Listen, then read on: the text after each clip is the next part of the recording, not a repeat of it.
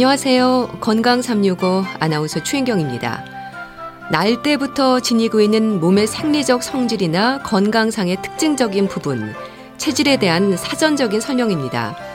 체질에 맞지 않는다, 약한 체질로 태어났다, 체질적으로 건강하다는 말도 많이 하시는데요.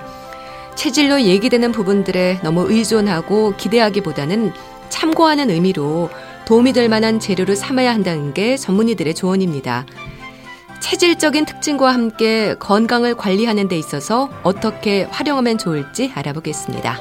건강 365 임창재의 편지 듣고 시작하겠습니다. 흔히 체질적으로 안 맞는다, 체질이 약하다, 체질상 소화가 약하다, 예민하다, 얘기되는 부분들이 많습니다. 체질이 성격이나 건강에도 영향이 있는 걸까요? 경희대 한방병원 황덕상 교수와 함께 합니다. 교수님 안녕하세요. 네, 안녕하세요. 교수님은 체질로 구분할 때 어떤 체질이세요? 아, 네. 저는 어 사상 체질 할 때 체질로 하면은 저는 소양인 약을 아, 먹습니다. 예. 어 저는 이제 소양인 약을 먹는다고 얘기를 하는데 제가 뭐 소양인 성격 저를 보는 뭐 여러분들이 뭐 볼 때 저도 성격적으로 보면은 태음인적인 성격도 있다 그러고 또 어떤 때는 뭐 소음인이라고 생각하는 경우도 있는데 네. 결국은 이렇게 사상 체질이라고 하는 것들이 나눈 게 내가 어떻게 아팠을 때 어떤 약 처방을 할 거냐를 좀 결정하는데 참고하는 방법이 될 수 있어서 네. 그랬을 때 저는 이제 뭐 약 처방 치료를 음. 해보고 제가 뭐 감기가 걸렸을 때도 네. 소양인 에 해당하는 그런 감기약 처방을 썼을 때 비교적 잘 효과가 있고 하기 때문에 저는 소양인 체질의 음. 약이 잘 받습니다라고 그런 의미에서 소양인 약을 먹습니다라고 표현합니다. 근데 우리가 체질 검사를 할때 네. 조금씩 네. 결과가 다르게 나올 때가 있긴 해요. 그렇죠. 이건 이유가 뭘까요? 어, 아무래도 이게 체, 체질의학이라고 하는 게 만들어진 게 한 100년 전에 만들어져 있는 것이고, 예. 그리고 그거에 대해서 이제 표현할 때 사회의 그런 어, 어떤 용어도 좀 달랐겠죠. 우리가 쓰는 뭐 근로 문명이 이재만 쌤이 사상 체질에 대해서 한자로 어떤 특징적인 거를 했는데 사실 우리가 한자 문화라고 하는 것은 이제 뜻글자거든요. 네. 한 단어라고 해도 그게 갖고 있는 품은 의미들이 굉장히 다를 수가 있죠. 그래서 우리가 그거를 해석해서 체질을 이해를 하는데 그거를 지금도 이제 꾸준히 발전하고 연구를 해나가는 과정이기 때문에 그런 것들에 대한 어떤 뭐 오해가 있을 수도 있고 아니면 이해 부족이 될 수도 있어서 네. 어떤 그런 조금 다를 수가 있습니다. 음. 그리고 네. 우리가 체질을 보는 여러 가지에서 뭐 그런 그런 심리적인 것들도 볼 수도 있고 그러지만 옛날에는 어떻게 보면 이제 좁은 동네에서 살면서 그 사람이 어떻게 생활했고 어떤 음식을 먹으면 탈라고 하는 것들을 굉장히 밀접하게 알 수 있던 사람과 처음 보는 사람이 딱 왔을 때 그 사람이 어떤 어 체질일 거라는 것을 심리적인 거나 이런 것들까지도 참고한다는 굉장히 어려울 수가 있잖아요. 그렇죠. 그러다 보니까 우리가 단순히 뭐 몇 가지 문진을 하거나 하는 것들에 통해서만은 또 100%안 되는 경우들도 있고 그래서 우리가 체질을 보면은 굉장히 전형적으로 생긴 뭐 외형이나 체형이나 또 이런 것들이 굉장히 전형적으로 생긴 사람들이나 또는 그런 성격을 보여주는 사람도 있고요. 네. 또뭐 우리가 교육이라든지 또는 환경적인 부분으로 해서 굉장히 자기 체질과 다르게 행동을 하거나 다른 체형을 갖거나 또는 또 많이 아픈 경우에는 전혀 다른 사람 체질처럼 그런 외형을 갖는 경우도 있거든요. 병적인 상태일 때에는. 음. 그래서 조금씩은 그런 체질 결과가 다를 수가 있고 네. 만약에 정확하게 알기 위해서는 약을 먹어보면서 약 반응들을 보면서 이렇게 좀 조절해야 되는 경우도 있습니다. 네. 그럼 체질 검사가 어떤 방법으로 진행이 되는 건가요? 뭐 가장 흔하게는 저희가 이제 그런 설문 QSC라고 해서 개발돼 있는 그런 변증 뭐 어떤 내 평소에 있는 뭐 소화 상태라든지 뭐 예. 배변 상태라든지 또는 뭐 건강과 관련되는 그런 문진이나 이런 것들 또는 심리적인 것들을 이제 판단하는 그런 설문지 그런 상태들도 있고요. 네.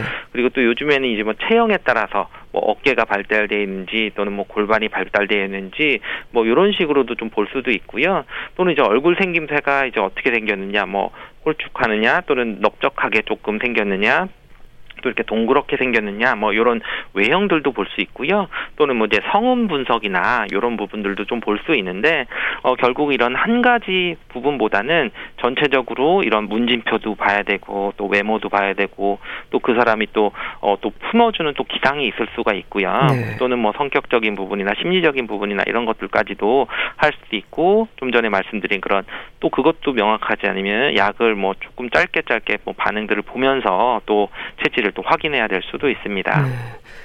체질에 너무 의존하는 것도 문제일 수 있지만 참고하면 좋을 것 같긴 해요. 그러니까 유난히 추위를 타는 사람도 있지만 더위를 그 참지 못하는 분들도 있고 상대방을 이해하는데도 이런 체질을 알면 조금 도움이 되지 않을까 싶거든요. 그렇죠. 아무래도 우리가 뭐 열한 체질이다, 나는 뭐 냉한 체질이다 이럴 수가 있는데 이런 것들은 어떻게 보면 체질이라고 하는 말씀 속에서 소증 예. 내가 평소에 가지고 있는 이게 일반적인 상태가 어떤 거냐. 그러니까 나는 겨울이지만 너무 뜨겁게 하면 난 열이 많은 사람인데 겨울에도 너무 뜨겁게 하는 것보다는 좀 시원한 것들을 먹는 게 좀 좋은 사람일 수도 있고 오히려 나는 밖으로는 열이 나지만 속은 냉하니까 따뜻한 음식을 먹는 게 좋은 사람일 수도 있는 것처럼 어떻게 보면 이제 내 자체의 건강 상태를 알 수도 있는 것들도 되는 거고요. 예.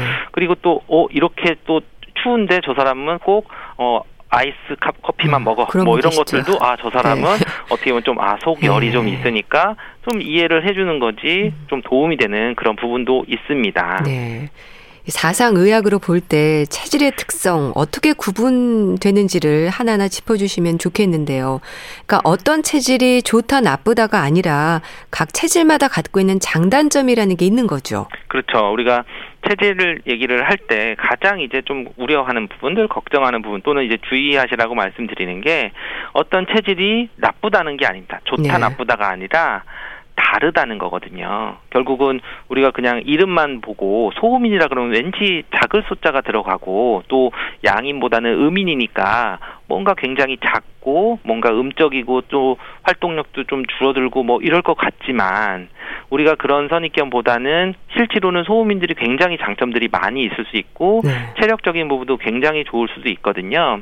결국은 우리가 이재만 선생님이 말하는 사상 체질의 얘기를 하고 체질을 나눈 것들은 실제로 나와 다른 것을 인정해주고 그리고 내가 부족한 것은 채워주고 넘치는 것은 줄여서 중용을 맞추기 음. 위한 네. 바로 건강적인 것뿐만 아니라 우리가 사회적인 그런 관계에 있어서도 적당한 중간 지점, 중용을 지켜서 자신의 인체 건강뿐만 아니라 사회적으로 건강하게 되는 것이 중요하다는 것을 얘기한 게 바로 체질의학이거든요. 네. 결국은 이제 그런 것들이 균형을 맞추는 우리가 요즘에 현대적인 부분에서도 어떤 커뮤니케이션, 뭐 소통이 잘 안 된다. 뭔가 통하지 않는다 이런 것 때문에 모든 갈등이 생기고 질병이 생길 수 있기 때문에 체질의학을 얘기할 때는 좋고 나쁘다. 저 체질은 뭐 이래서 문제야. 또는 이게 약하다. 이렇게 생각하는 것보다는 다르다는 것을 그냥 인정해주는 그런 것이 가장 중요하다고 설명드립니다. 네. 체질이 나이나 남녀로 볼 때 차이가 있는 걸까요? 어, 체질 의학으로 사상 체질에서 얘기할 때는 사실 뭐 나이에 따라서 뭐 바뀌거나 남녀에 따라서 뭐 바뀌거나 이런 거는 아니고요. 네. 뭐 유전적으로 바뀌는 것도 아니라고도 얘기를 하는데요. 물론 이런 것은 이제 뭐 체질이라기보다는 그런 그냥 본인의 그런 신체적인 그런 기운 상태인 거죠. 물론 소양인들이 양인이긴 하지만 젊을 때와 또 나이 들 때 좀 온도 차이는 좀 있을 수가 있는 거고 뭐 좀 잘하던 게 오히려 약해지는 부분들이 있기 때문에 체질이 있는 거고 또 기혈이 강하냐 약하냐 우리 체력 차이나 이런 것들이 또 있게 되는 것이기 때문에 네. 꼭 이런 성별이나 나이에 따라서 뭐 변화된다고 보지는 않습니다. 처방을 할 때는 그렇습니다. 근데 체질을 바꿀 수 있다, 없다에 대한 얘기도 참 많습니다. 네.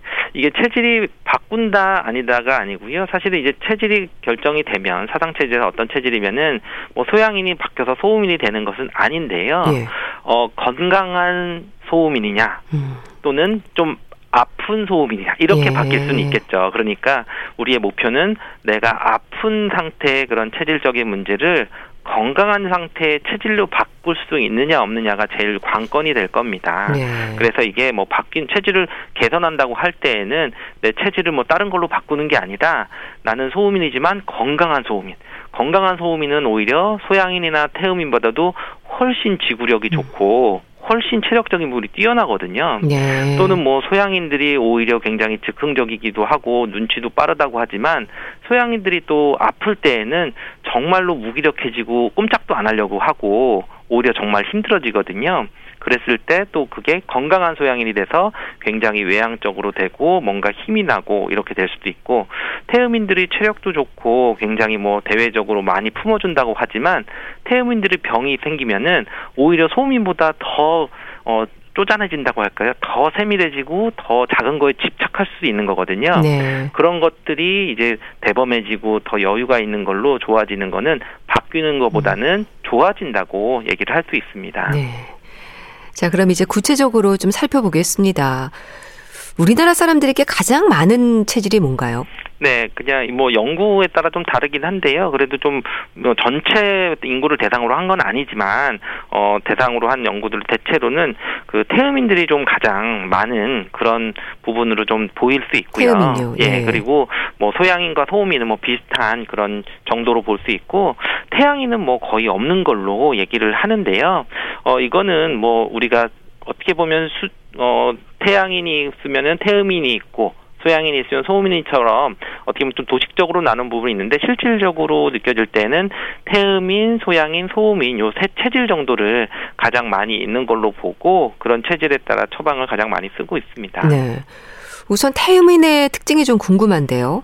네, 태음인들은 이제 신체적으로 보면은 어떻게 보면 이제 골반 주변 우리가 뭐 허리 주변이 발달했다고도 볼 수도 있고요. 네. 그리고 뭐 이제 눈도 우리 뭐 이제 소눈처럼 조금 크면서 이제 좀 밝은 거죠. 그리고 어 얼굴을 보면은 얼굴도 이렇게 좀 사각형 정방형이라고 해서 약간 사각형처럼 돼 있고 네. 앞뒤로 좀어 좁고 좀 옆으로 좀 이렇게 퍼져 있는 듯한 그런 체질들이 태음인의 특징이라고 볼 수도 있고요.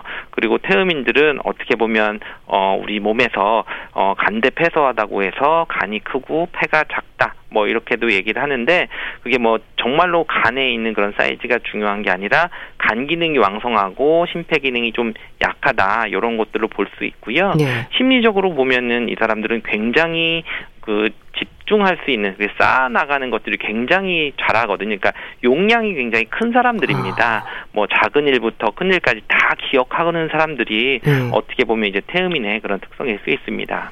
태음인이 살이 찌기 쉬운 체질이라는 말을 들었습니다. 실제로 그런가요?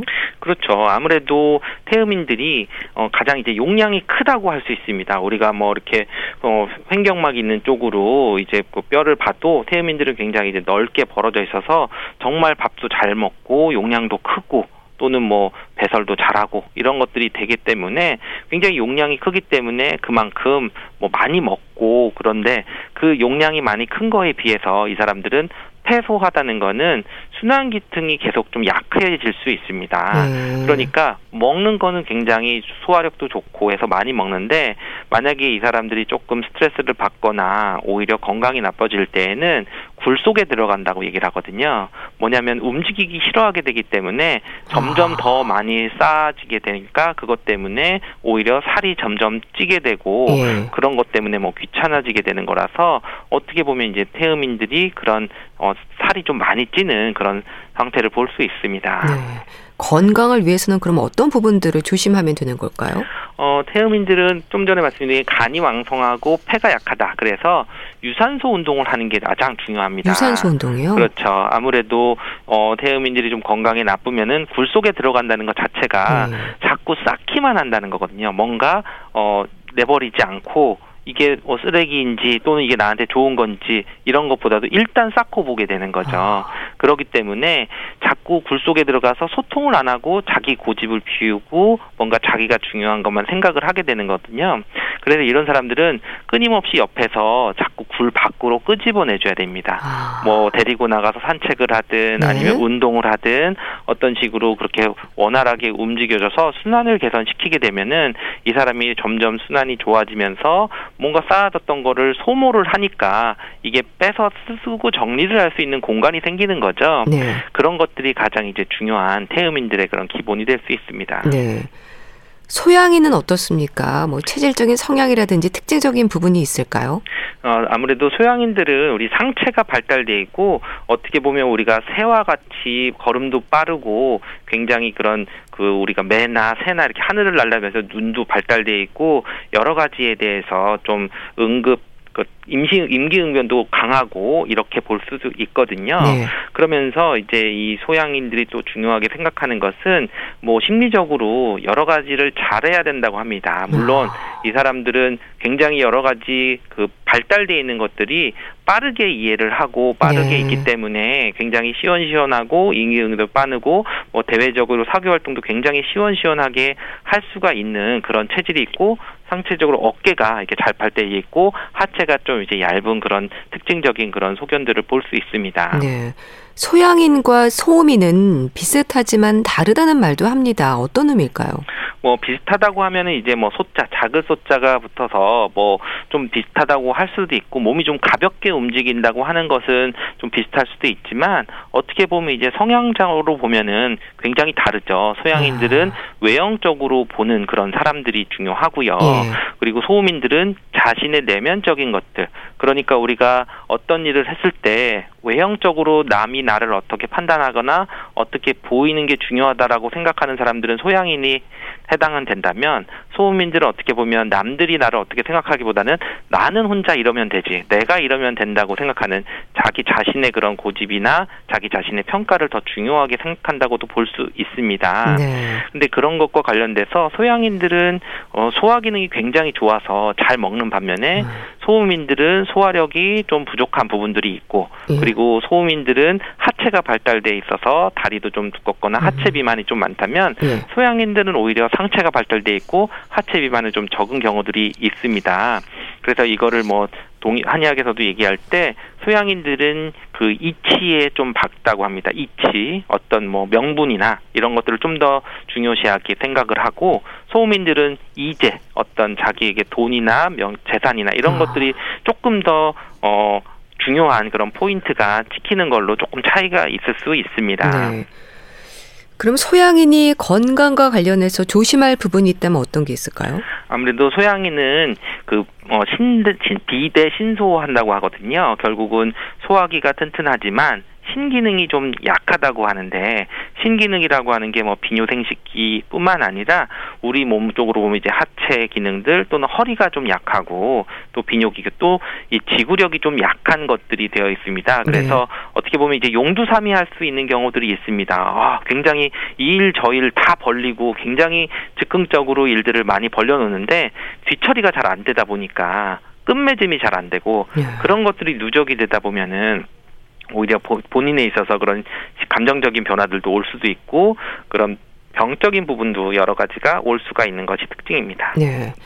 소음인의 특성도 좀 살펴주시죠. 어떤 사람들에게 해당이 될까요?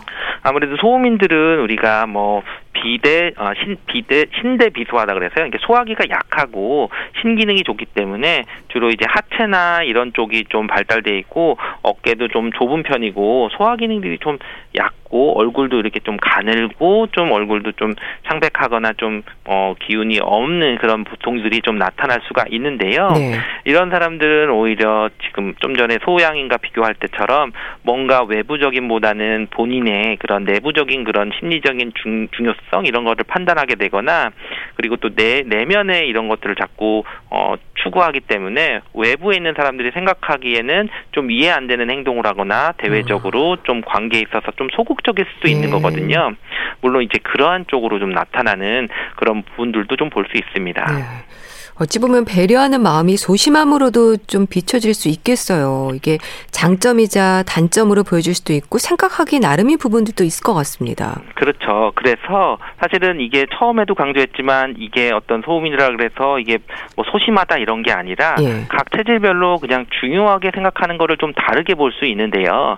그래서 이게 어 장점일 수도 있고 단점일 수도 있습니다. 예를 들어서 소음인들은 어떤 사람이냐면 어, 나무를 작은 나무들을 봅니다. 네. 그리고 그 작은 나무와 작은 꽃을 아주 자세히 보는 거죠. 그러다 보니까 숲을 못 보는 거죠. 음. 어떻게 보면 숲으로 들어가서 길을 잃어버릴 수도 있는 거고. 네. 그렇지만 그 숲 속에 있는 작은 꽃이나 벌레 하나에 모든 것까지도 정말 세밀하게 달아서 정말 우리 어 예를 들면 곤충의 뭐 정말 세계에서 가장 뭐 모든 거를 다 아는 사람 이렇게 될 수 있는 거지 예를 들면 네. 그렇지만 이제 소양인들은 숲은 잘 봅니다. 전체적으로 눈도 빠르고 싹 스캔을 해서 어떤 이 숲이 어떻구나, 어디가 좋은 자리고 어디가 나쁜 자리구나 딱 알지만 그 속에 이게 그럼 이게 무슨 숲으로 이루 무슨 나무로 이루어진 숲이야 그러면은 다시 한번 좀 생각해 봐야 되는 음. 이런 게 좀 부족할 수 있는 거죠. 예. 그렇기 때문에 자기가 잘하고 있는 것과 못하고 있는 것을 이해를 하면 오히려 그거를 실수하지 않고 오히려 포용력이나 다른 사람의 그런 좋은 점을 받아들일 수 있는 것이라고 하는데요. 결국 은 우리가 체질에 따라서 건강한 체질이 되면은 소음인이지만 소양인보다 더 뛰어난 그런 관점을 가질 수 있고 네. 또는 소양인이지만 또 소음인보다 더 세밀한 것 같이 잘 챙길 수가 있고 태음인이지만 더 소양이나 소음인보다도 더 중요하게 잘 할 수 있는 것들이 건강한 그런 체질 상태가 된다고 합니다. 네. 소음이는 건강과 관련해서 그럼 어떤 부분들을 조심해야 될까요? 네, 아무래도 소음이는 소화 기능이 약합니다. 그래서 소화 기능이라고 하는 게 우리 에너지 저장하는 거거든요. 에너지를 네. 흡수하고 저장하는 에너지 탱크가 적어서 한 번에 과식해야 되는 것은 좀 조심을 해야 음, 됩니다. 과식을 조심해야 되는 그렇죠. 거군요. 항상 소식을 하면서 조금씩 자주 먹어주는 게 중요하죠. 예. 그래서 어, 소화력이 좀 나, 본인들은 이제 소화력이 좋다고 생각을 하지만 만약에 태음인과 같이 먹으면은 태음인들 먹는 거 따라가다 보면은 태음인들은 먹고 나서도 그냥 바로 자고 괜찮은데 네. 소음인들은 이제 먹다가 소화가 안 돼서 이제 체하는 경우들이 네. 생기는 거죠. 결국은 이제 소화가 잘 되거나 또는 항상 따뜻한 그런 음식들 또 위에 부담을 줄여주는 음식들을 먹는 것이 소음인들의 그런 건강에 있어서 가장 중요한 부분일 수 있습니다. 네. 태양인 같은 경우는 우리나라 사람들에게는 그리 많지 않다고 하셨는데 태양인의 특성도 짚어주세요. 그렇죠. 태양인들은 사실은 어떻게 보면 이재만 선생님이 뭐 그 부분을 책을 쓰다가 그 부분이 좀 부족하다고도 얘기를 하고 뭐 약으로 봐서도 그렇게 태양인 처방이 뭐 많지는 않은 두 가지 정도밖에 없는 그런 것들을 봐서 어, 특정적인 것들을 많이 알 수는 없는데 어떻게 보면 이건 굉장히 이제 심리적으로 선구자적이고 우리 일반 사람들이 보기에는 좀 잘 못 보는 우리가 더 미래를 봐서 일반인들이 이해를 하지 못하는 사람들로 돼서 네. 어떻게 보면 굉장히 뛰어난 사람일 수도 있고 또는 어떻게 보면 현실과 부딪힐 때에는 그래서 우리가 혼란의 시기에는 이 혼란을 극복하고 뭔가 굉장히 선두자적인 역할을 할 수 있지만 또 우리가 일상적인 생활에서는 오히려 또 이상한 사람처럼 보일 수도 있어서 네. 태양인들은 좀 특성들이 좀 찾기는 어렵습니다. 네. 그래서 이런 것들을 성격이나 건강 관리에 있어서 참고하면 도움이 될 텐데요. 물론 전적으로 의존하거나 맹신하는 건 오히려 안 좋은 영향을 보이겠죠. 그렇죠. 그래서 물론 이렇게 말씀을 드렸지만 이런 체질들도 정확히 치료를 하거나 할 때 참고할 뿐이지 네. 이 체질만 가지고 모든 인간관계, 모든 또는 건강관계에 있어서를 판단하는 것은 아니거든요. 그리고 사상의학에 대해서 중요하게 말씀드렸던 게 나와 다른 것을 인정해 주는 거지 내가 맞고 너는 틀리다 이렇게 얘기를 하는 것은 아닌데요. 네.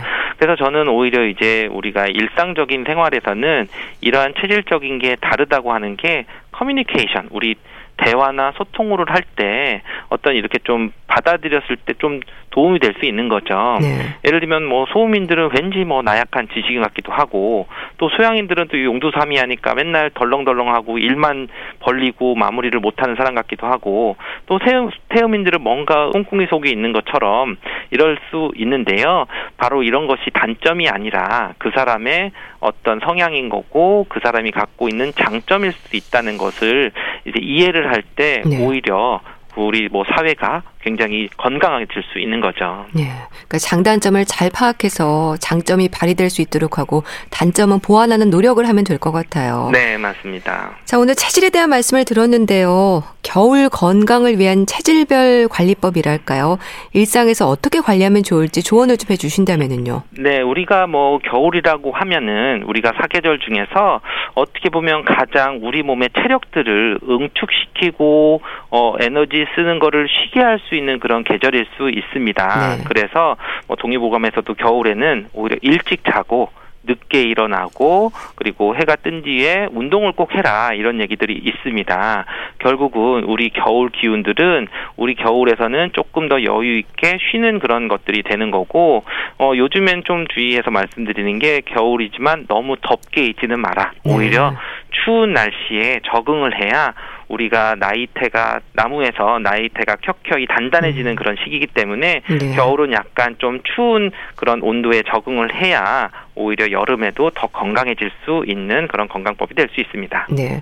체질별로 관리하는 방법이 조금씩 다를까요? 어, 우리가 아무래도 그 소양인들이나 이런 사람들은 그 시, 무조건 몸이 열이 있으니까 차갑다고 하는데 네. 그러지는 네. 마시고 오히려 이런 사람들은 좀 물도 많이 먹고 좀 잘 잘 수 있고요. 소음인들은 좀 따뜻한 그런 뭐 생강차나 이런 것들에서 항상 속을 따뜻하게 해주는 그런 것들이 되고요. 태음인들 우리가 뭐 태음인들을 얘기할 때 뭐 소처럼 가만히 있거나 뭐 안 움직이는 거나 이런 건데 오히려 태음인들은 겨울철이지만 자꾸 움직여줘서 아. 그런 순환을 시켜주는 것들이 또 중요한 그런 것들이 될 수 있습니다. 네, 알겠습니다. 말씀 잘 들었습니다. 오늘은 체질에 대해서 알아봤는데요. 경희대 한방병원 황덕상 교수와 함께했습니다. 감사합니다. 네, 감사합니다. 솔리드의 이 밤의 끝을 잡고 들으셨습니다. 여러분은 지금 KBS 라디오 건강 365 함께하고 계십니다.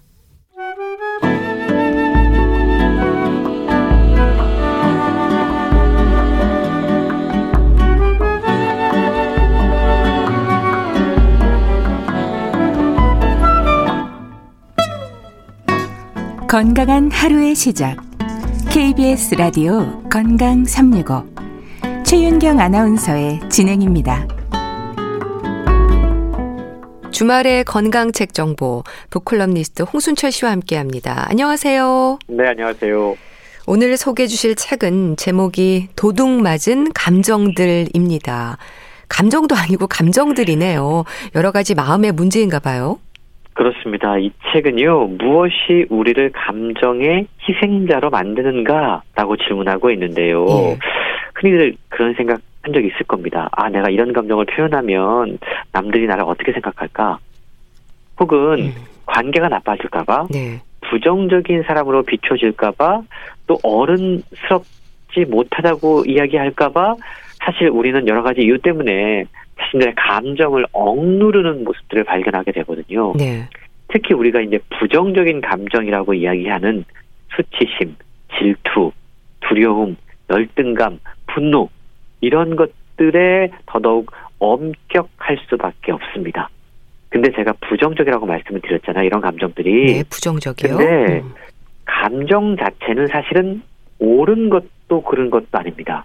네. 그런데 우리는 감정에다가 이렇게 긍정적인, 부정적인 판단의 잣대를 들이대고 있다라는 거죠. 네. 남에게 수용되는, 사회적으로 용인되는 긍정의 이미지를 가진 밝은 감정만 우리가 인정하려고 하고 약간 부정적이다라고 여겨지는 부정적인 감정들은 외면하거나 억누르려고 노력하고 있는데요. 네. 도둑맞은 감정들은 바로 이러한 문제들을 지적하고 있습니다. 감정 코칭 전문가인 저자 조우관 씨는 이렇게 우리가 감정에 대해서 자유롭지 못한 태도를 왜 갖게 됐는가라고 묻고 있는데요. 어린 시절부터 주위 어른들을 통해서 받아왔던 감정에 대한 주입된 음. 메시지가 있습니다. 주입식으로, 예. 예, 그리고 사회적으로 받아왔던, 강요받아왔던 어떠한 당위적인 삶 때문에 우리는 감정을 제대로 표현하지 못하고 있고 예. 어찌 보면 도둑 맞았다라고까지 아. 이야기하고 있는 것이죠. 참 생각해 보면 하면 되는 것과 안 되는 거 어린 시절부터 여러 이런 강요적인 메시지를 들어왔는데 감정과 관련해서도 마찬가지인 것 같아요. 그렇습니다. 몇 가지 한번 예를 들어 볼까요? 네. 어른 말에 싫다고 하면 안 돼. 음. 네, 이런 이야기 저도 어릴 때 들었고 네. 저도 무의식적으로 우리 아이들한테 했던 것 같아요. 여자아이는 얌전해야지. 네. 남자는 절대 울면 안 돼. 이런 이야기들 많이 듣고 자라왔지 않습니까? 그렇죠. 늘 긍정적으로 생각해야지. 이런 이야기를 듣고 자라왔거든요. 그러면서 우리는 어른이 되면서 각자의 역할에 맞는 태도와 감정을 강요받았다라는 거죠. 그래서 상사의 말에 동의하지 않아도 웃는 모습을 보여야 됩니다. 네. 화를 내거나 질투하는 모습을 보이는 건 성숙하지 못한 태도다라고 생각하게 됐다라는 겁니다. 그러니까 이렇게 다른 사람들로부터 부정적인 평가를 받게 될 것이 두려워서 우리는 우리 자신의 감정을 온전히 느끼지도 못하고 표현하지 못한 채 살고 있다. 그래서 감정을 도둑맞았다라고 음. 저자는 이야기하고 있는데요. 네. 이 책은 우리가 갖고 있는 감정에 대한 다양한 오해들을 풀어주고 그동안 부정적이라고 생각하고 억압했던 감정들 또한 우리에게 반드시 필요한 감정이라는 사실을 알려주고 있습니다. 네. 자신에게 찾아온 모든 감정을 있는 그대로 인정하고 음. 받아들일 수 있을 때 네. 그때야 비로소 나 자신을 사랑하고 긍정하고 자존감을 가진 나 스스로 올바로 설 수 있다라고 이야기를 하고 있는데요. 내 안에 갇혀 있었던 불편한 감정들에게 일종의 자유를 허락하면 내 마음이 건강해질 수 있다라고 이야기하는 겁니다. 네. 그러니까 일단 감정 자체를 이렇게 부정적인 감정과 긍정적인 감정이라는 이중적인 잣대로 나누는 것부터가 문제가 되는 거네요. 그렇습니다. 이제 얼마 안 있으면 성탄절 즐거운 성탄절이 찾아오잖아요. 예. 다양한 캐롤들이 들려오고 있습니다. 음. 캐롤들 가운데 이런 캐롤이 있어요. 울면 안 돼. 아. 울면 안 네. 돼. 산타 할아버지는 우는 애들에게 선물을 안, 선물을 안 주신대요. 예. 사실 이게 울면 안 돼 캐롤송의 가사 가운데 일부인데요. 음.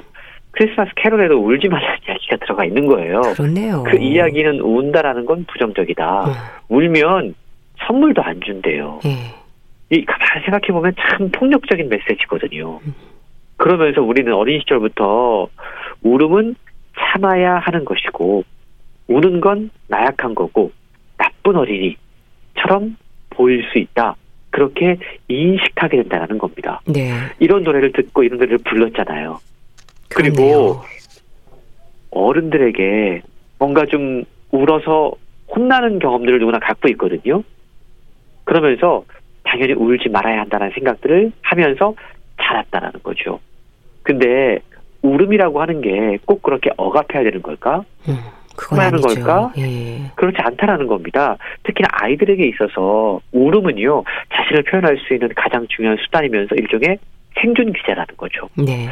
아이들은 언어 표현에 한계가 있기 때문에 한계가 있는 아이들은 울음을 통해서 자신의 슬픔과 분노와 짜증과 상실감과 그리고 심지어 기쁠 때 환희 등을 표현할 수 있다라는 겁니다. 그런데 이렇게 울면 안 돼, 울면 안 돼, 산타 할아버지가 선물 안 준대. 음. 라는 이야기를 들으면서 네. 울음에도 자유롭지 못한 감정을 가지고 자라나 과연 다른 아이의 울음에 공감할 수 있을까? 그렇게 성장하면 어른이 돼서 다른 사람들의 울음을 이해할 수 있을까? 자신의 감정을 온전히 느끼고 표현할 수 있을까라고 책은 묻고 있는 겁니다. 네. 말씀을 쭉 듣다 보니까 저도 아이를 키우는 입장이지만 아이들에게도 감정을 좀 솔직하게 표현하게 하는 법을 가르쳐야 할 것 같아요. 예, 맞습니다. 우리에겐요, 모두 부정적이라고 생각했던 그 감정, 그리고 부정적이라는 생각도 필요하다는 거죠. 사실 이걸 부정적이라는 표현 자체가 사실 약간 아, 어폐가 있긴 한데요. 네. 우리가 그동안, 음, 슬픔이라고 하는 거, 이건요, 부정적이라고 생각해 왔지만 슬픔을 통해서 사람들을 보다 주의 깊게 관찰할 수 있습니다. 음. 그리고 분노라고 하는 감정을 통해서 네. 뭔가 좀 정의와 공정을 위해서 우리 사회에 그렇다는 현상을 바로잡으려는 노력을 할 수가 있다는 거죠. 더 나은 사회로 만들기 위한 분노, 우리가 합심을 이끌어낼 수 있다는 겁니다. 네. 우울감이 느껴질 때그 음. 그 우울감은요 그동안 너 자신에 대해서 별로 그렇게 신경 쓰지 못했으니까 네. 너 자신을 더욱더 보살펴야 돼. 어, 라고 하는 일종의 신호. 아. 신호라는 겁니다. 예. 그리고 뭔가 슬프고 비탄의 감정이 들 때 이건 그걸 통해서 뭔가 힐링하고 치유할 수 있는 일종의 시작을 의미할 수 있다라는 겁니다. 네. 그래서 최근요 우선 부정적인 감정을 불필요하다라고 생각해서는 안 된다라고 강조를 해요. 감정이 느껴지면 그 자체는 문제가 사실 음. 없거든요. 그렇죠. 이 감정을 잘못된 방식의 행위로 표출하거나 혹은 반대로 표현하지 못하고 응어리지게 곰게 만드는 거죠. 네. 마음 한 구석에 쌓아놓는 것 자체가 더 큰 문제가 될 수 있다라는 겁니다. 그래서 최근요 감정을 그저 일어나고 있는 현상으로 이해할 수 있어야 되고 네. 왜 지금 나에게 이런 감정이 음. 생기지 자신의 감정을 살피고 관찰할 수 있어야 되고 네. 이걸 어떻게 해소할 수 있는지 음. 그 방법을 찾는 것이 네. 감정에 대해서 성숙해지는 길이다라고 이야기하고 있습니다. 네.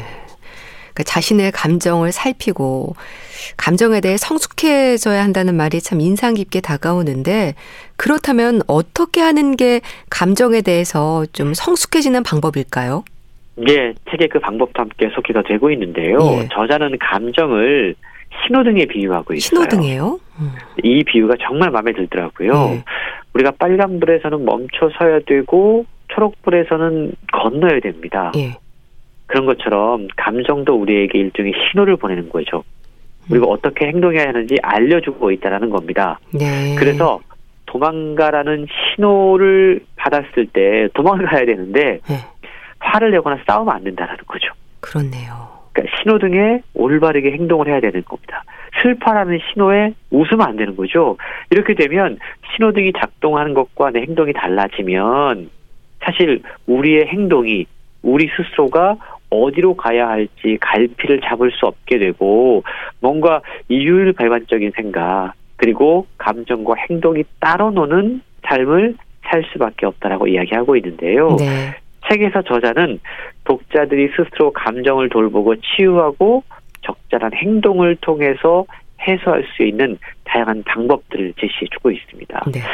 감정 속에도 가짜 감정이 있어요. 어. 그래서 진짜 감정을 찾는 법이 소개가 됩니다. 진짜 감정을 찾는 법이요? 어. 예. 상처를 다스리는 법도 소개가 되고 있고요. 예.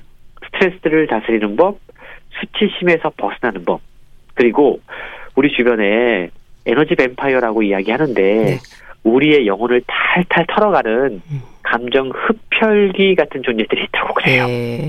그런 존재들은 약간 거리를 둬야 됩니다. 아.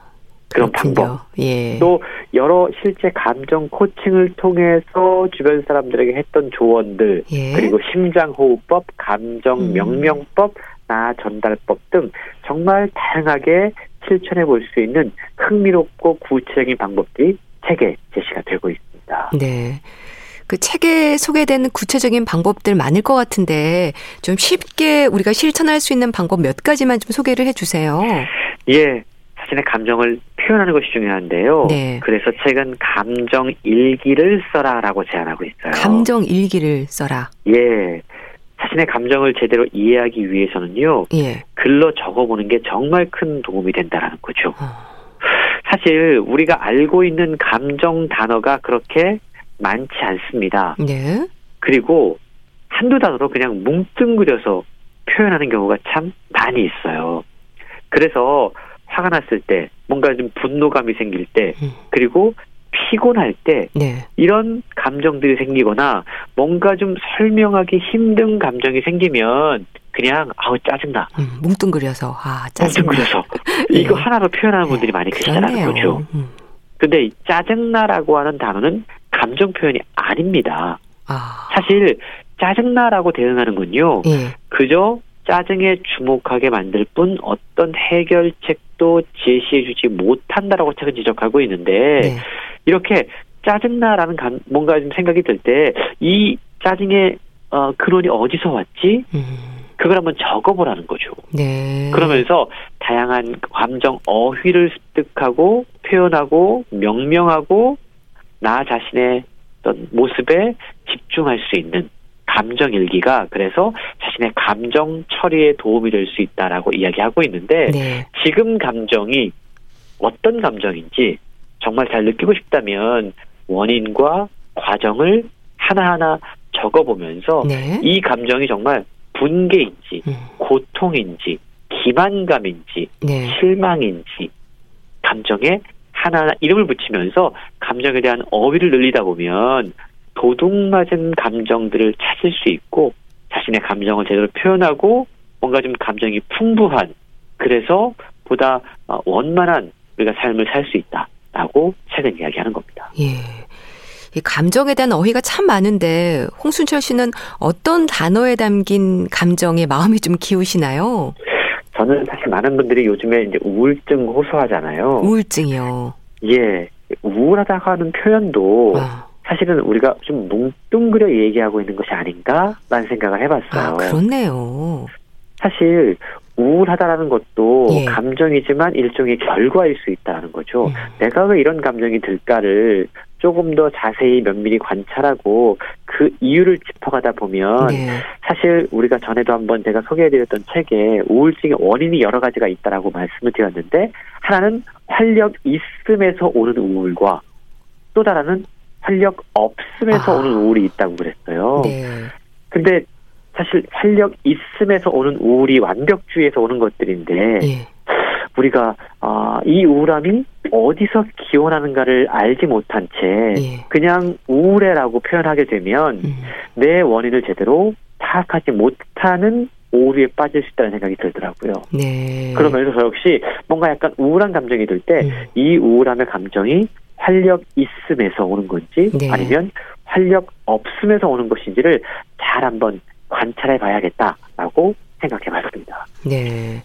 그러니까 나의 감정에 좀 솔직할 필요가 있다는 생각이 드네요. 음. 그렇습니다.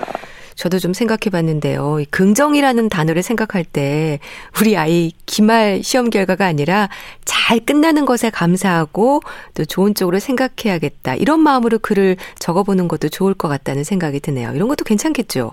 아유, 훌륭한 아주 작용이라고 할 수 있습니다. 예. 자, 오늘 도둑 맞은 감정들 소개해 주셨는데요. 북컬럼니스트 홍순철 씨와 함께 했습니다. 감사합니다. 네, 고맙습니다. 서태지와 아이들의 슬픈 아픔 보내드리면서 인사드릴게요. 건강365 아나운서 최인경이었습니다. 고맙습니다.